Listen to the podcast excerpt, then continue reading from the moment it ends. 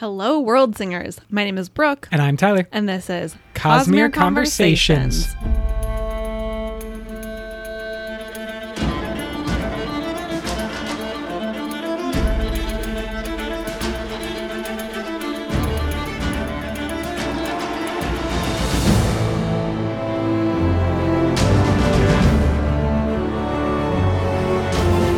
Welcome back, everyone. It has been an exciting couple of weeks. We are looking at Harmony or Discord from our last episode, and now we're going to jump over to the other major shard power in the Lost Metal, which is, of course, autonomy. And so, a similar deep dive is what you can expect today, this time into the shard pool of Bavadin herself. We don't have quite as much information, of course, about autonomy, but we get a whole lot more in The Lost Metal than we knew previously. So let's take a look, learn a little bit more about autonomy, its intent, its avatars, the weird way that it presents in the Cosmere, which is, I think, unique. I definitely think that this is unique and possibly oxymoronic. The original idea of someone who is autonomous, you kind of associate that with individualism. A, a single individual is autonomous. Mm-hmm. And yet, it is autonomy who is most interested as a shard as kind of like dividing up their power, which previously I've always understood as a weakness. Hmm. And for them, it does seem to be a strength that they've kind of unlocked something that the other shards maybe are not doing or not aware of even as a possibility. Yeah, it's definitely interesting, but let's first back up and just talk a little bit about what autonomy is. A summary, sort of. a kind of general overview. Yeah, let's get to know it.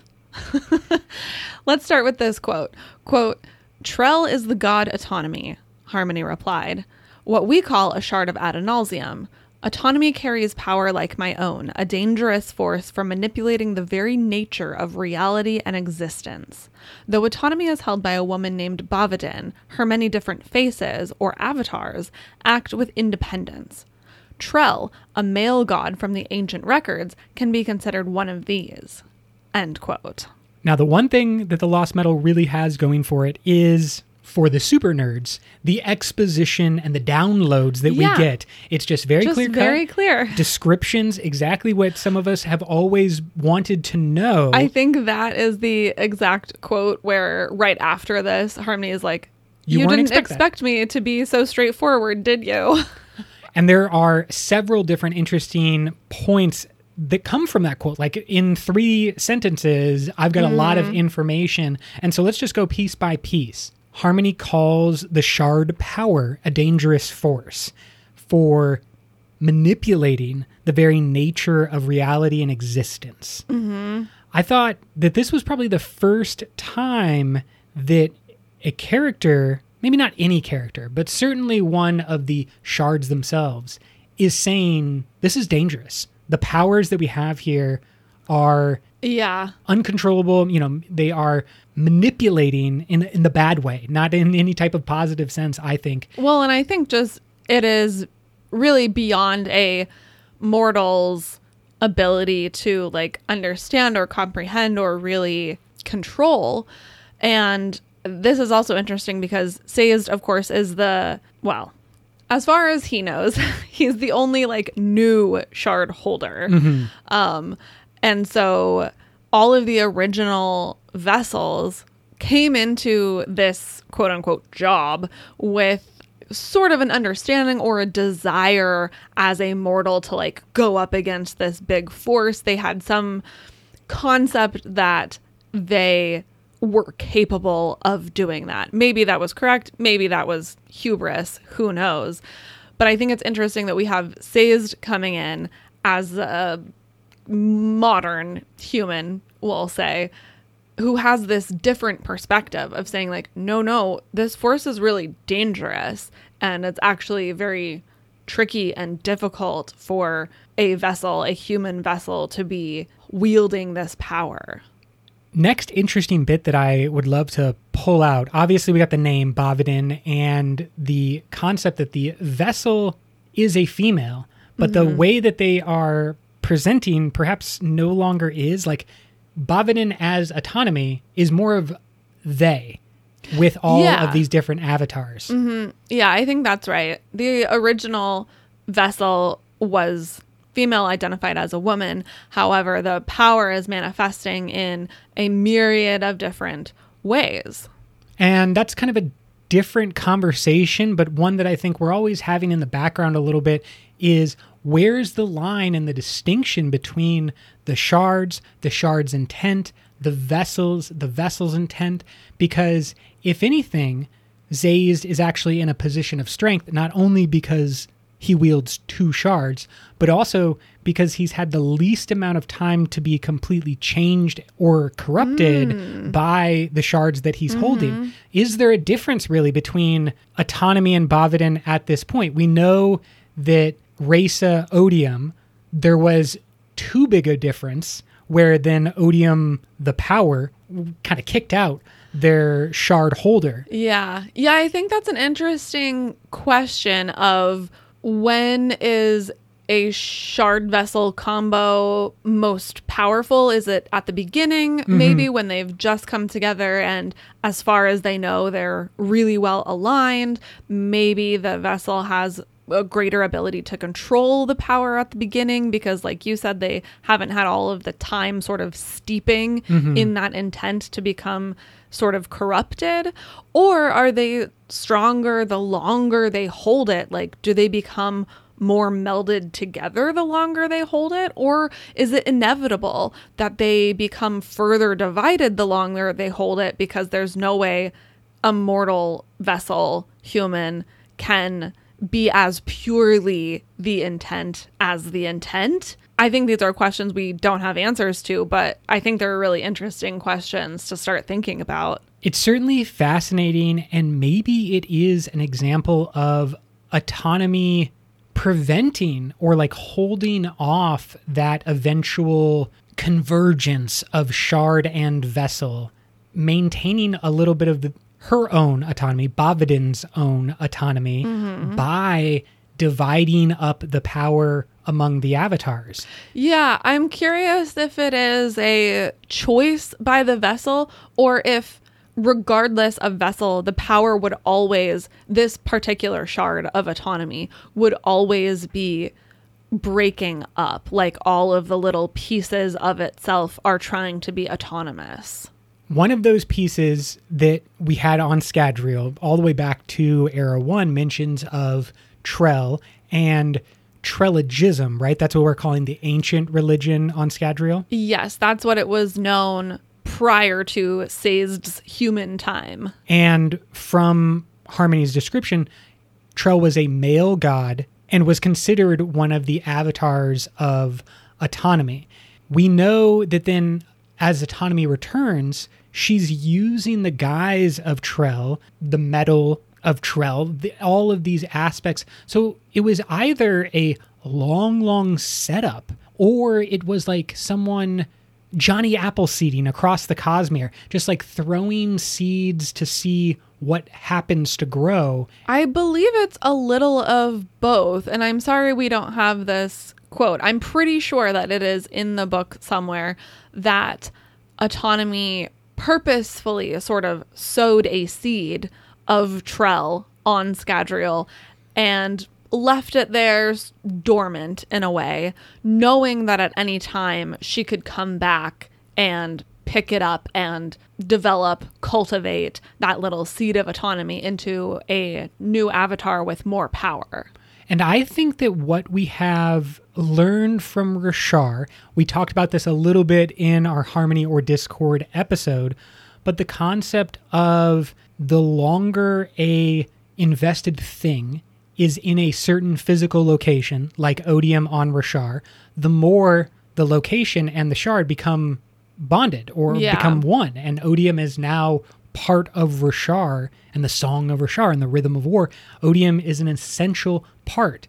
Is that what autonomy has done? Knowing that they can step back into the seeds that they have sowed because their power is now part of Scadrial. Like Scadrian Yeah. history is filled with autonomy. Yeah, I think that is kind of her gameplay Mm-hmm. is putting out all of these pieces of herself and in this way she is similar to the sleepless she is similar to the aethers in this And a little bit to cultivation herself, right? In oh i was not thinking cultivation because i was going to say hive mind type scenario where Mm, yes. she has all of these tendrils all throughout the Cosmere that she can use at any point, right? Like she has sort of sleeper agents everywhere that at a moment's notice could be activated and put to use for autonomy's purposes. That's a really good point. My thought of comparing autonomy to cultivation was the idea that cultivation is kind of picking up these humans, Taravangian, Dalinar, Lift, and cultivating them into what she wants. So it's a in a similar way, a little tendril into the human world. Strangely enough though, those characters maintain more autonomy than most of autonomy's mm-hmm. avatars. Yeah. Let's get another download from Harmony himself with this description. Quote, You rarely get to speak to autonomy herself, Harmony continued. As I've come to find, she speaks through avatars, sometimes pieces of herself that she's allowed to gain a semblance of self awareness. Sometimes, though, chosen people she has given a portion of her power. End quote. We know from the Lost Metal that Telsin was this second example, or was planning to be a Yeah. individual chosen by autonomy to receive some of their power. But I'm also interested in this concept of invested autonomy that she has allowed to gain a little bit of self awareness. To me, that sounds like a spren. Yeah, exactly. It would be like a spren, or I think Patji is kind of an example of that of, as well. It's not a person, but it is a piece of investiture that has awareness and reacts to the things going on around it.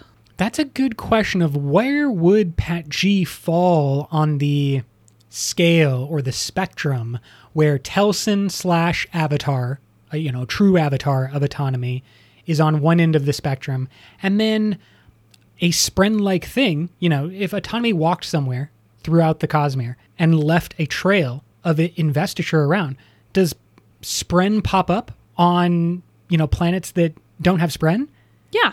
I think that they might. I think that they're I mean, it may not look like, Like a a, spren, spren, of course. but it would be the same description of a spren, which is a self aware piece of investiture. right. It's her own spren. Yeah. And so conceivably, there could be autonomy spren that are not people like Telsin, that are maybe not an island like Patji, but are just kind of moving through the cognitive slash physical world as an agent, another one of these sleeper agents of autonomy. Yeah, I mean it could be anything. To me that is just it's just a difference of either having a human mind to guide the investiture or not.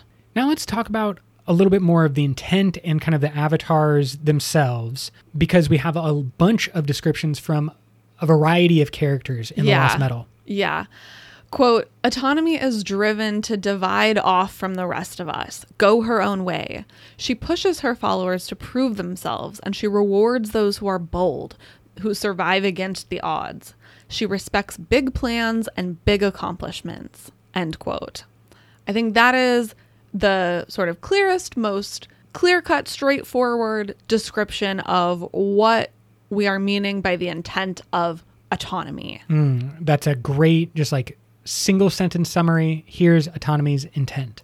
I think it's interesting because it seems to also bring in aspects of ambition in people who are big and bold, surviving against odds, big plans, big accomplishments, right? I get a sense of ambition from that. But I think ambition, we already know, is a separate shard, correct? Yes, absolutely. I see this as well, and we'll come to this moment a little bit later, but this concept of respecting big plans, liking big, bold accomplishments to a degree, or as long as they serve autonomy, is maybe the difference between an autonomy and an ambition. I think that ambition Yeah. would theoretically love any big plan, even if it was a big, ambitious plan to dethrone themselves. Like, I don't know if where the overriding oh. aspect would come in, but I know that hmm. autonomy would never let anyone go against them or against their plan for Right.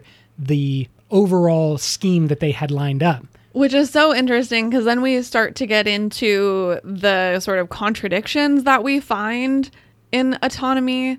And here's where this quote from Moonlight can shed some light. Quote She claims she wants everyone to be individual, gives them each a little house that is distinctive from the others, but only in a way that fits her plan, her desires. It's fake individualism, a corporate uniqueness, like an advertisement telling people to go their own way, be their own person, by buying this product like everyone else. End quote. This reminds me of that quote uh, from Tress that we read recently on the book club. That'll be up on the main feed soon, but there's a similar theme there. And I think this is an important theme to keep in mind, especially this concept of you know, fake individualism or, or corporate uniqueness. That to me is a great description. I was thinking, of course, of the American ideal of the 1950s. You have lots of things like Leave It to Beaver, but also the concept of you know, we're self made individuals buying our house all by ourselves, and we are living the American dream, which is, of course, your house is part of a newly built suburb where everybody's house looks exactly the same, but just slightly flipped here or there. Your ability to get a loan is part of a huge network of financial companies all competing for the pleasure of allowing you to take out a loan so you can afford that house just like every other American. It's all a not a show or like a sham, but it is within this narrow band of existence because if you go back to the 1950s in the United States and you are not within the band of existence that people Right. supported, Yeah. you are ostracized. You are a pariah in that civilization and that society. And I feel like autonomy would be the same way. Yeah, which is not, it doesn't seem like autonomy. Right. Right. So I think then we start coming back to this question that we have been circling for many weeks now about what we can believe about the intents of these shards and if they all have a heads and tails situation going on where if heads is harmony and tails is discord, you know, maybe heads is autonomy and the tails is conformity. That's a really interesting concept. And we talked about the, the total possible spectrum of shards, you know, being in place for every shard and harmony having a broader range because they are holding two shards. And so it just like creates a wider spectrum of possibility. But I do find myself liking this concept more and more that there is a range within each of the shard powers where a lot of stuff is possible. And I think I'm excited to see how Taravangian will be different from Rayse as the vessel of Odium, because that's probably the best example we're going to have anytime soon in regards to what does it look like when the only new variable is the introduction of a new vessel Right. not necessarily what Harmony has, which is like combining two shards. That's way beyond what we're seeing with Odium and Taravangian. And I think I won't reiterate our argument, but they are a single shard harmony. you can always follow us along on the social media and give us your input and thoughts on the question Is it Harmony or is it Discord? America's favorite game show is just sweeping the nation. And I feel like this is going to go on. At least until Era 3, but for many years, we could Yeah, I mean, until we get like a definitive answer, which we already have very clearly in the text, but we'll wait. I think what we're doing here is we're kind of like undercutting the text in a lot of ways. Or if we're going to compare it directly to autonomy, a simple description of autonomy would not include many of the things that we are seeing in the text of the books. Yes. And so that contradiction, as you said earlier, is where my doubt comes from and where these kind of questions boil up from. If Brandon says an explicit thing in regards to what autonomy is, I could take that and run with it. But then if there are counterexamples in the text, then I get all confused. and I think that's where some of the conflict is coming from. I like that there is more complexity, it seems, to each of the shards. And it makes me excited to dig into the other shards as well and try to see what complexity exists there. Let's go back to Moonlight, who has this to say quote, Autonomy's investiture has a life of its own, and so each version of her becomes its own thing over time. End quote. Yeah, I think that is how and why the power continues to create avatars. That makes me think that it is a function of the power and not something that the vessel Bavadin is ch- necessarily choosing to do. I think Bavadin is channeling that fact mm-hmm. to serve her and to serve her goals, right? And putting the avatars where she wants them, when she wants them, etc. But I think the power itself would be fracturing in this way regardless.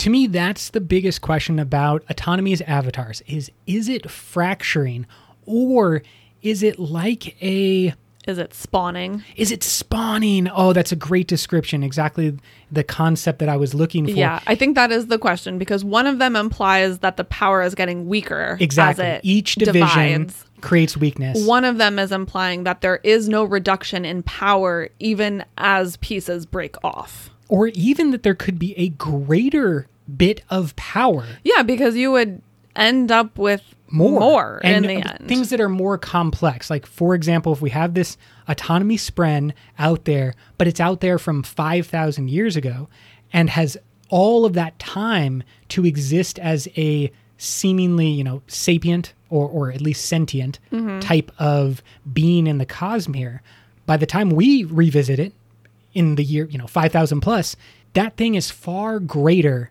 than whatever it began as. It's capable of far more than whatever it started at. So the mm-hmm. sum total, I think, is increasing. And it might be increasing by such a minuscule amount compared to the vast power of a shard that maybe nobody else is really paying attention until all of a sudden it's too late. Where I think Odium is very clearly trying to destroy shards to be the only one remaining that's kind of what we seem to know about the background of Odium's war.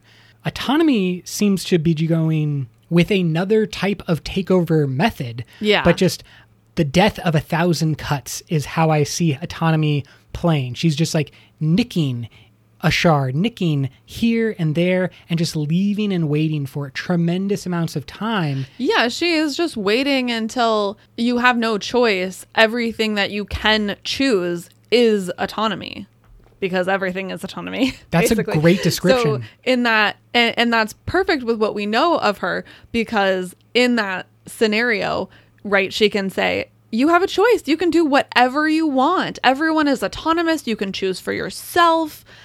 But really, it is the illusion of choice. Is autonomy that mom or dad who is giving their child options but they all lead to the same yeah of course they're like you can have orange juice or apple juice yeah they don't say what do you want you don't get soda that's not one yeah. of the possible options you yeah. get healthy thing so a you can make a choice or healthy thing b service. and i really find that a difficult thing to fight against as choice just giving the option of apple juice or orange juice makes the person who is doing the choosing, in our example, the yeah. child, it yeah. makes them feel better. And that's why that technique is used, not just with parents, but it's used by companies and, of course, you know, the entirety of our society is built around principles like that, where we'll give you a choice.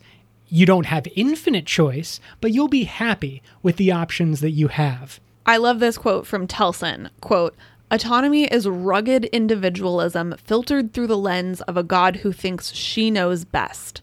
And in that context, individualism is a virtue best applied to finding ways to carry out the plans she has outlined. You get to be an individual in your chosen path to do what she says. End quote. I think that's the perfect description of this choice within parameters situation that autonomy is playing with. Now, I thought one of the weaker aspects of the Lost Metal was Telsin's relationship slash role in the book as autonomy's avatar. I didn't quite feel the complete connection from the beginning of the story through the final book, but I do love this quote and the way that she is saying it is I think in context a positive thing. Like she has made that decision. She's happy with existing within that band and hmm. being her individual self. I actually kind of took it the opposite. Telsin's whole argument was sort of like, yeah, this isn't great, but it's also our best option. And so she's demonstrating that she is aware that autonomy is not always purely advocating autonomy, but that there is are a lot of parameters and restrictions on what autonomy can be this other quote from Telsin says, quote, half the time being autonomous means following her plan, and there's no whimsy to her. That's a different god, end quote. So Telsin clearly understands that a, it's only autonomous in a very specific definition. And she's not necessarily thinking that that is a positive thing or a negative thing. It just kind of is what it is, and Telsin is using it to the best of her ability. Interesting. I wonder if Telsin is that kid presented with the apple juice or orange juice from their parents, and then they go, I'm going to take the apple juice because I want to, not because you're telling me to. I don't think so. I think Telsin really is quite practical and unemotional, and she has been presented with two choices let autonomy rule or let autonomy destroy everything. And she has just chosen to go with autonomy's maybe less than ideal rule versus destroying everything. It's a really interesting fear that Telsin has because, of course, she's wrong. There are many other options. Of course, Which yes. include helping out Harmony, your shard, the one who has, you know, provided a beautiful Elendel Valley for everyone Yeah, to exist in. this is why, you know, every election power changes because the person in power, you never want, you never like what they're doing, right? Because it's not perfect. yes, what's that called? A, a thermostatic relationship is if you swing out to the left, I'm going to swing to the right, and Yeah. vice versa. And so she's like, well, you know, we tried harmony, but I don't know, things aren't amazing. We might as well try something different. Or like, that the- well, maybe that won't turn out great for you. I wonder too if the fear that is presented of destruction somehow is almost like a corrupting influence for Telsin. I don't know if this happened. If autonomy gave Telsin some type of vision of the destruction that was possible, perhaps that makes more sense then. If she's coming from a a headspace where she's seen the war that autonomy is planning and she doesn't want that. But if it's I just mean, like if someone told you that they were gonna set off an atom bomb in the middle of our area and everything within you know however many thousands of yeah, miles was going to be completely destroyed like all life everything just gone dead would you be like i'll take a chance on that or would you be like i don't want that to happen. I'll take the other thing I personally would try to, you know, help I'd pull a stairs. I try to help everyone evacuate. oh my gosh but I think that it's just a weird position for Telsin to be in as someone who's just not like you're making bad decisions and it's bumming me out, Telsin. That's yeah but what do you expect from Telsin? I expect better. I expect people to not join an army and to like assist an army from a opposing god even if you have problems on your own world. The false choice that has been presented between autonomy is going to take over or autonomy is going to destroy everything. And Telsin's like, well, I guess I'll help autonomy take over. It simply just doesn't line up with me I was as gonna a say, character I think you're, I think you're not being very empathetic. Oh, to I'm certainly not. Somebody making a different choice from what you would do. no, no, no. You cannot exist outside the bands saying that, I have set. That's yeah. autonomy for Tyler. Like, if you're not exactly like me, I don't like you. It's not that I don't like you. I'm not saying that Telsin is a good person or even that she made the right decision. I just feel like I understand where she came from. But let's talk a little bit about this conflict between Harmony and Bavadin. Bavadin, for some reason, has decided that Scadrial is a threat to her. I think part of it is that there are two shards held by one vessel. It's said that that quote unquote frightens her. And then also the fact is dropped that Scadrial has gunpowder weapons and electricity before any other planet in the Cosmere other than Autonomy's home planet of Taldain. I think this was one of the most interesting tidbits that was casually dropped when we put in perspective just how far advanced Scadrial as a planet is in comparison to the other shard worlds. It maybe is not something that I would have, you know, guessed at first that Scadrial would be the one that is advancing further because we know for a fact that the Lord Ruler's 1000 year reign was characterized by preservation, lack of growth, lack of development, everything the same. And even in Era 2, there's been a lot of discussion about how making life too cushy for the Elendelites has led to not as much innovation and technology as there could have been otherwise. Right. So we have a thousand year reign of preservation. We have criticisms that not enough advancement has happened since Harmony took over. And despite all of that, Scadrial's in first place Yeah. in technology development. Like if this was a game of civilization, Scadrial is number one, autonomy is number two, and they Well, don't like being. Yeah, Taldain might be number one, but That's totally fair. And we haven't seen anything about white sand in a very long Well, time. Well, that's yeah, that's why it's so hard to know and why we have to rely on quotes like this because we are coming into these worlds at many different points in the timeline. And so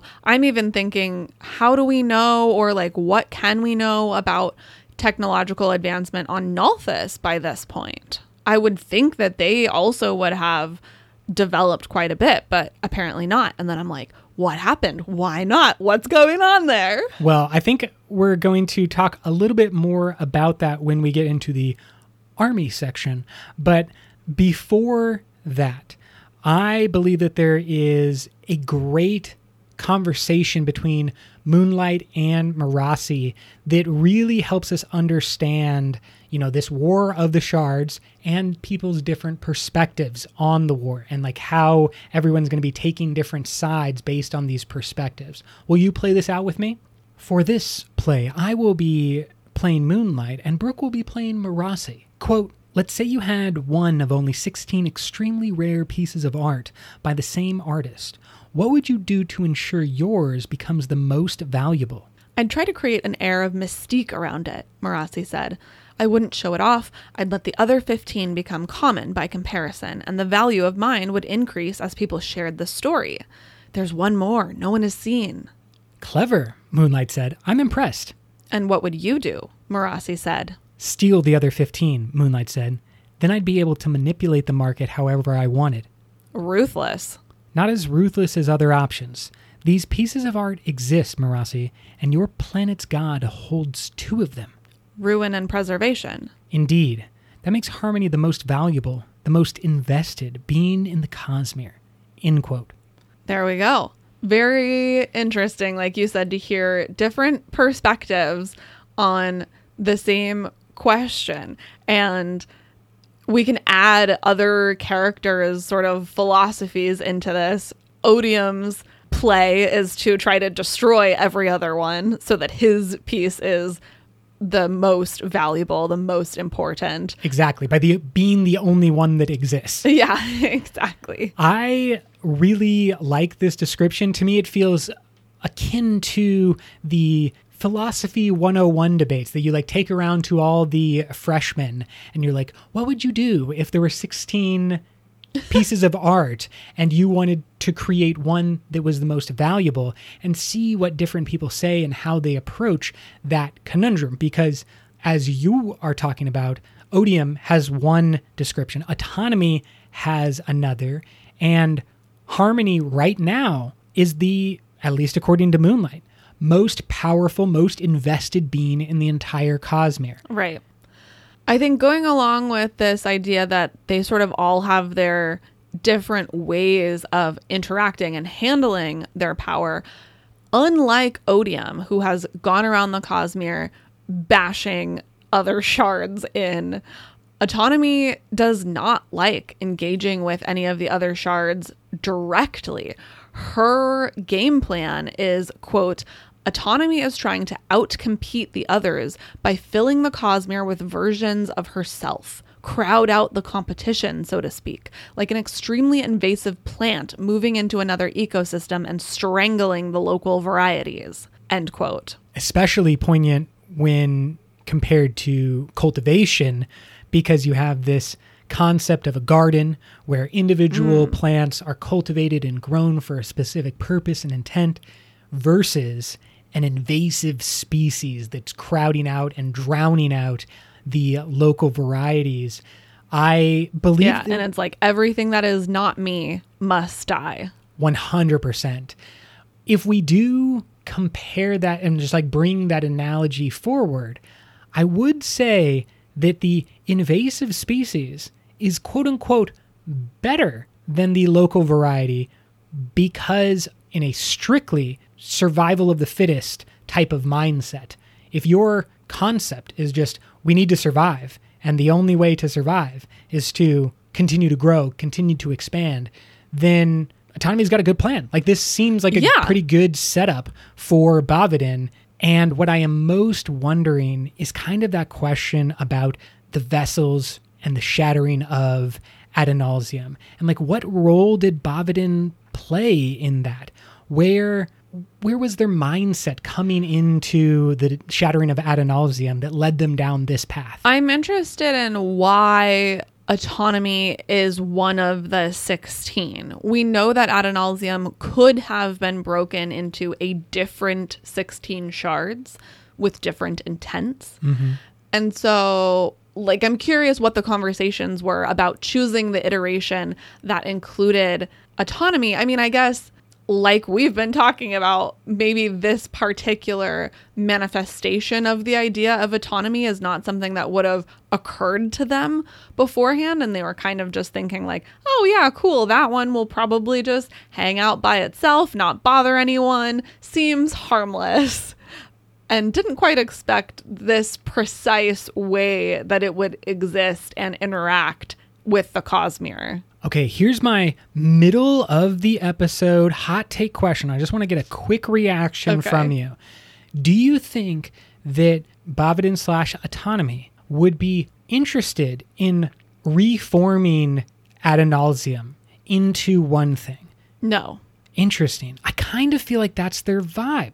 No. They want to be like an invasive species to take over and then be the only thing around, right? Yeah. So if you're very selfish, you could say, I'm the only thing around autonomy. But if you were more open to experiences, we'll say, you could also be like, Adonalsium is one thing, and reforming Adonalsium would have all of the power under one banner again. Like but maybe I that's think, the I think this is where odium and autonomy are similar, Mm-hmm. though, in that they do not want to take on another shard and change their intent. That's a good odium wants to remain odium. That's why he's not picking up other shards. He's destroying them. right. autonomy seems to be doing the same thing. I don't think that autonomy would react well to being attempted to be combined with any other shard because it wants to be autonomous. And as soon as it merges with something else, it is autonomy no more. And, And would lose that intent. Exactly. Wow, that's a really good point. Of just like it can't want to change because to change would be to lose itself. Yes, and its whole point is to be itself and only itself.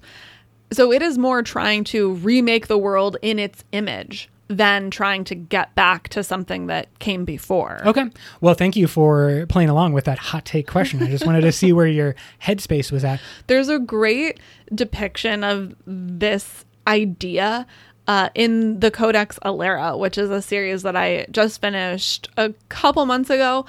I enjoyed it, and the main adversary is a very similar Autonomy. idea, which is really interesting to explore. So, if you want more of this idea, there's my series rec for you. Fun, fun. How about we talk about some perpendicularities? Because there was some unique things happening throughout the Lost Metal, and we, because it's unique, it's also like an indicator. It's a little bit of information that I feel like Brandon is giving us. Okay, I want to know what you have to say about this. Let's go back to Moonlight, who was throwing out lots of good details. She's got some good knowledge. Quote, there are planets, Moonlight said, where autonomy has created such portals unexpectedly and against all understood mechanics. End quote. Picking up a little bit later, quote, it takes special circumstances to create one of these portals, he said. Even for her, it can't just be anywhere or at any time. End quote. Now, those two things back to back. Yeah, like how is autonomy doing this and why, like, what makes her special? How come she gets to do it when it's against all understood mechanics? And understood mechanics according to Moonlight in that well, yeah, according to the Ghost Bloods, I guess. because we don't have a perfect timeline and we don't know exactly when things are happening across the Cosmere, what we're talking about here, of course, is a perpendicularity. Autonomy is creating a perpendicularity, a portal, unexpectedly. Who else can create portals unexpectedly? Unexpectedly, but also needing to be at a specific time. Right. That's a limit that I don't think we see with Dalinar, the bondsmith. Dalinar is able to Oh. create a perpendicularity Uh-huh. seemingly at will, seemingly at any location, because he does it multiple Sure. times throughout Rhythm of War. Yeah.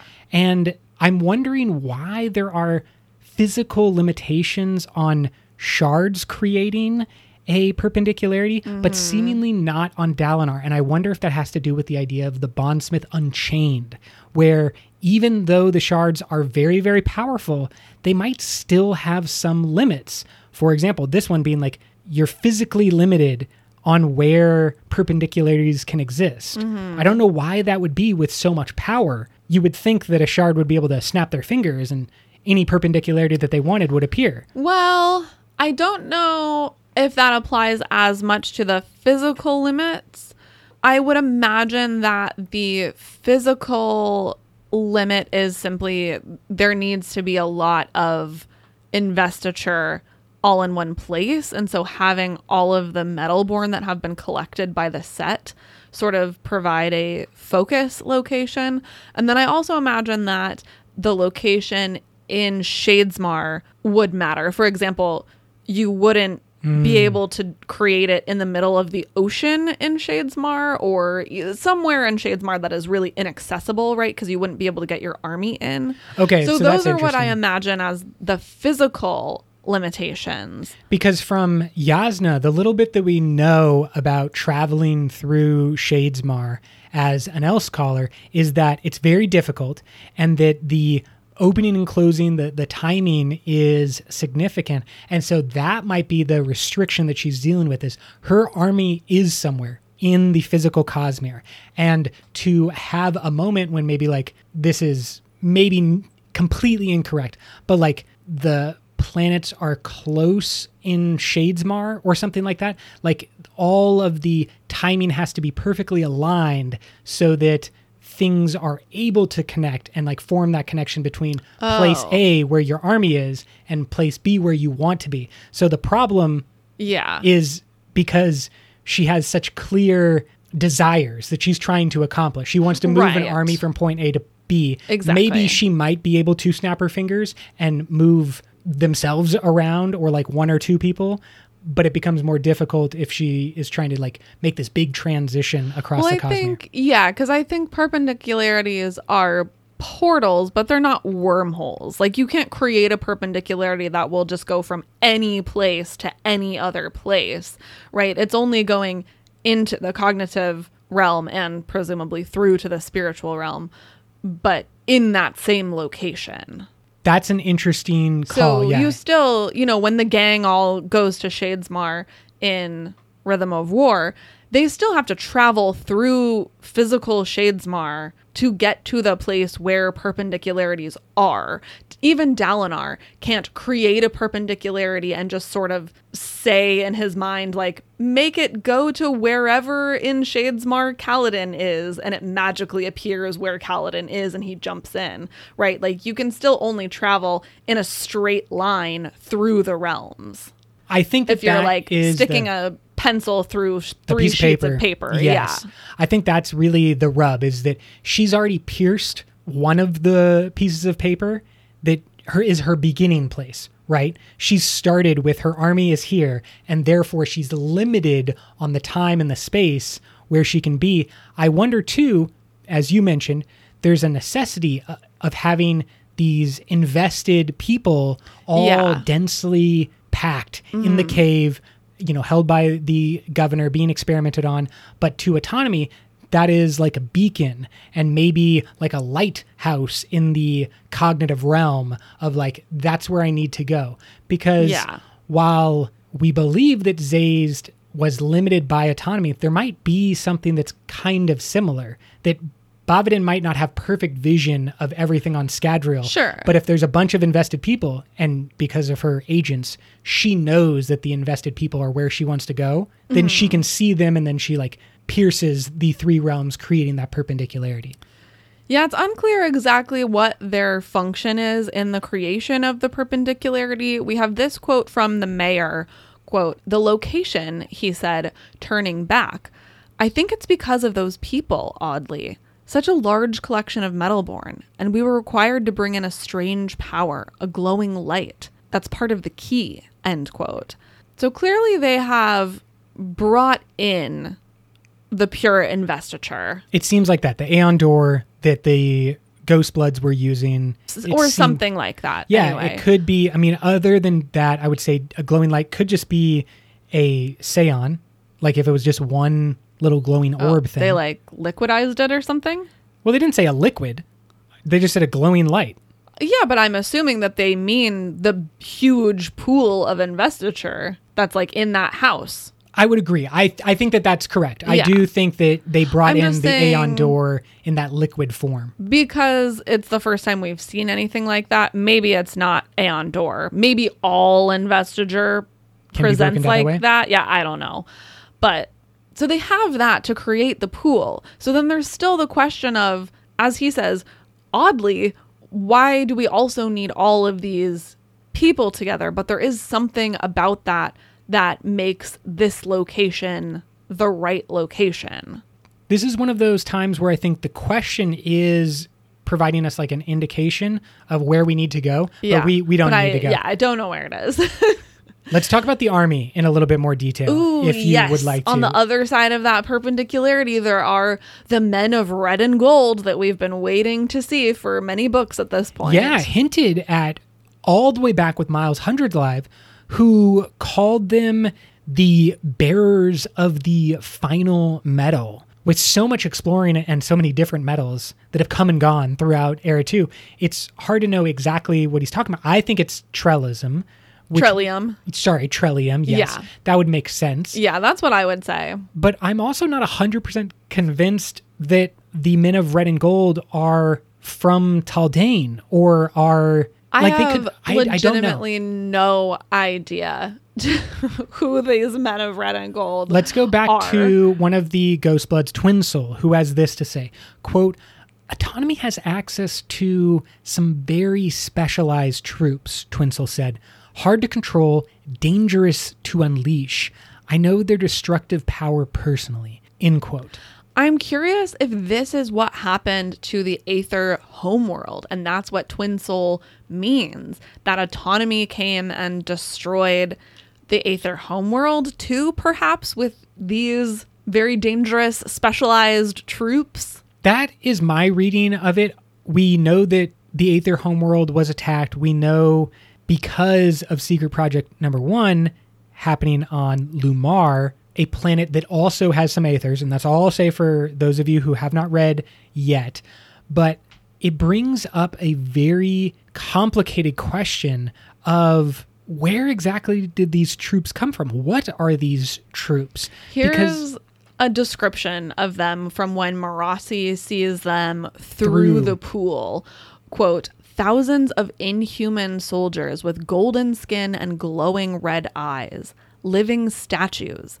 They carried rifles of an advanced design, and their stares seemed to bore holes in her mind. The men of red and gold had arrived, bearers of the final metal, Miles had called them.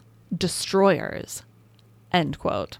okay, so many different things that I need to pull out right there. Yes, my immediate thought when I read living statues is is this a lifeless army like Kalad's phantoms?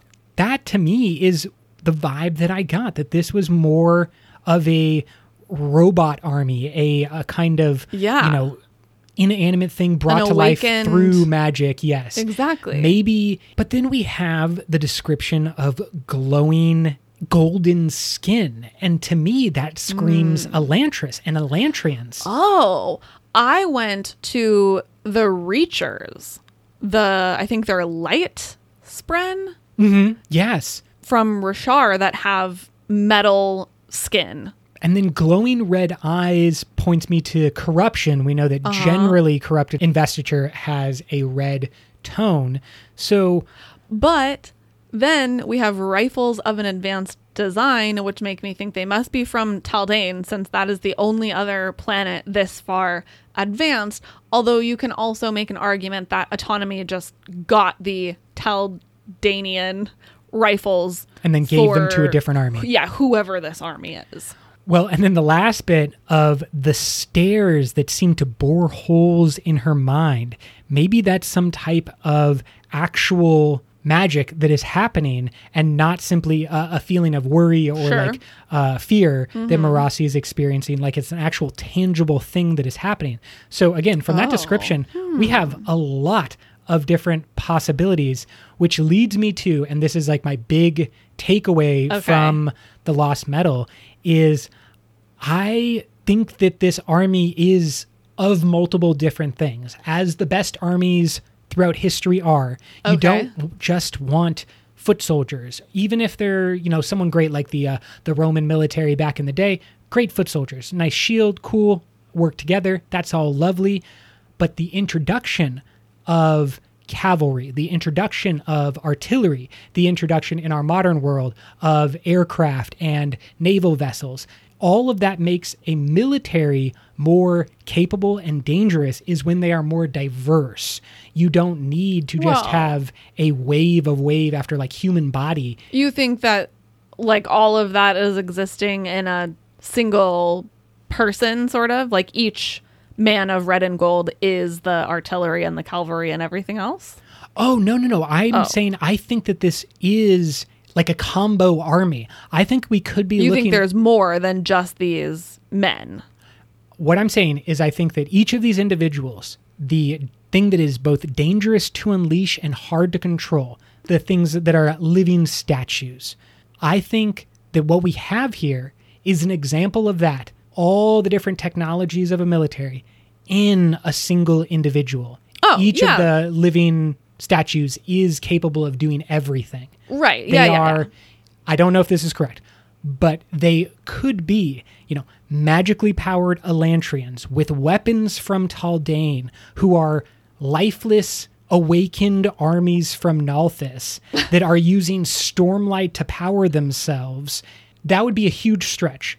But I also think that that is like where we have to go eventually. I think it could be a combo. I don't think it's the combo you described, but I think a combo is a good call. certainly not trying to make uh, huge predictions on what I think the actual makeup is from like three lines of text. Yeah, exactly. But I, I think the combo is what I'm talking about, and really that's what I'm getting as a vibe. Is it's not one thing, which would make as a reader, whatever you happen to attach to most is probably like Brandon's intention. If for some reason you mm, thought sure. golden skin equals Elantrian, this is an Elantrian army, that might have been the intent. Where someone else would see it as living statue, this is a Nalthian army. Or, like you said, they have rifles. The only place on in the Cosmere that has rifles is Taldain. So this is a Taldain army. And then Brandon's subversion would be like, no, it's already It's everything. exactly autonomy. It's a pizza. It's a pizza army. An amalgamation of things from a bunch of different places. all the greatest pulls. And I would think that's the great strength of autonomy. If they exist everywhere throughout the Cosmere, if they've dropped themselves Right. and invested themselves in everywhere across the Cosmere, then why would you do that? So that at any moment you can pull from those varied resources throughout the Cosmere whatever it is you happen to need. And in this case, you know, make a very scary army. Good call. Wow, so many great takeaways about autonomy. We learned a whole bunch from the Lost Metal, but we, as is normally the case, we also have a bunch more questions and we want Oh, yes. even more to know. If you have thoughts about this episode on autonomy or any of our past episodes about what is going on in the Lost Metal, reach out to us on social media. Join us over on Patreon for early episodes, fun, fun book clubs, and all of the great content going on there. Thank you all for being listeners. Brooke, can you take us away? Until next time, life before death, Strength before weakness. journey before destination.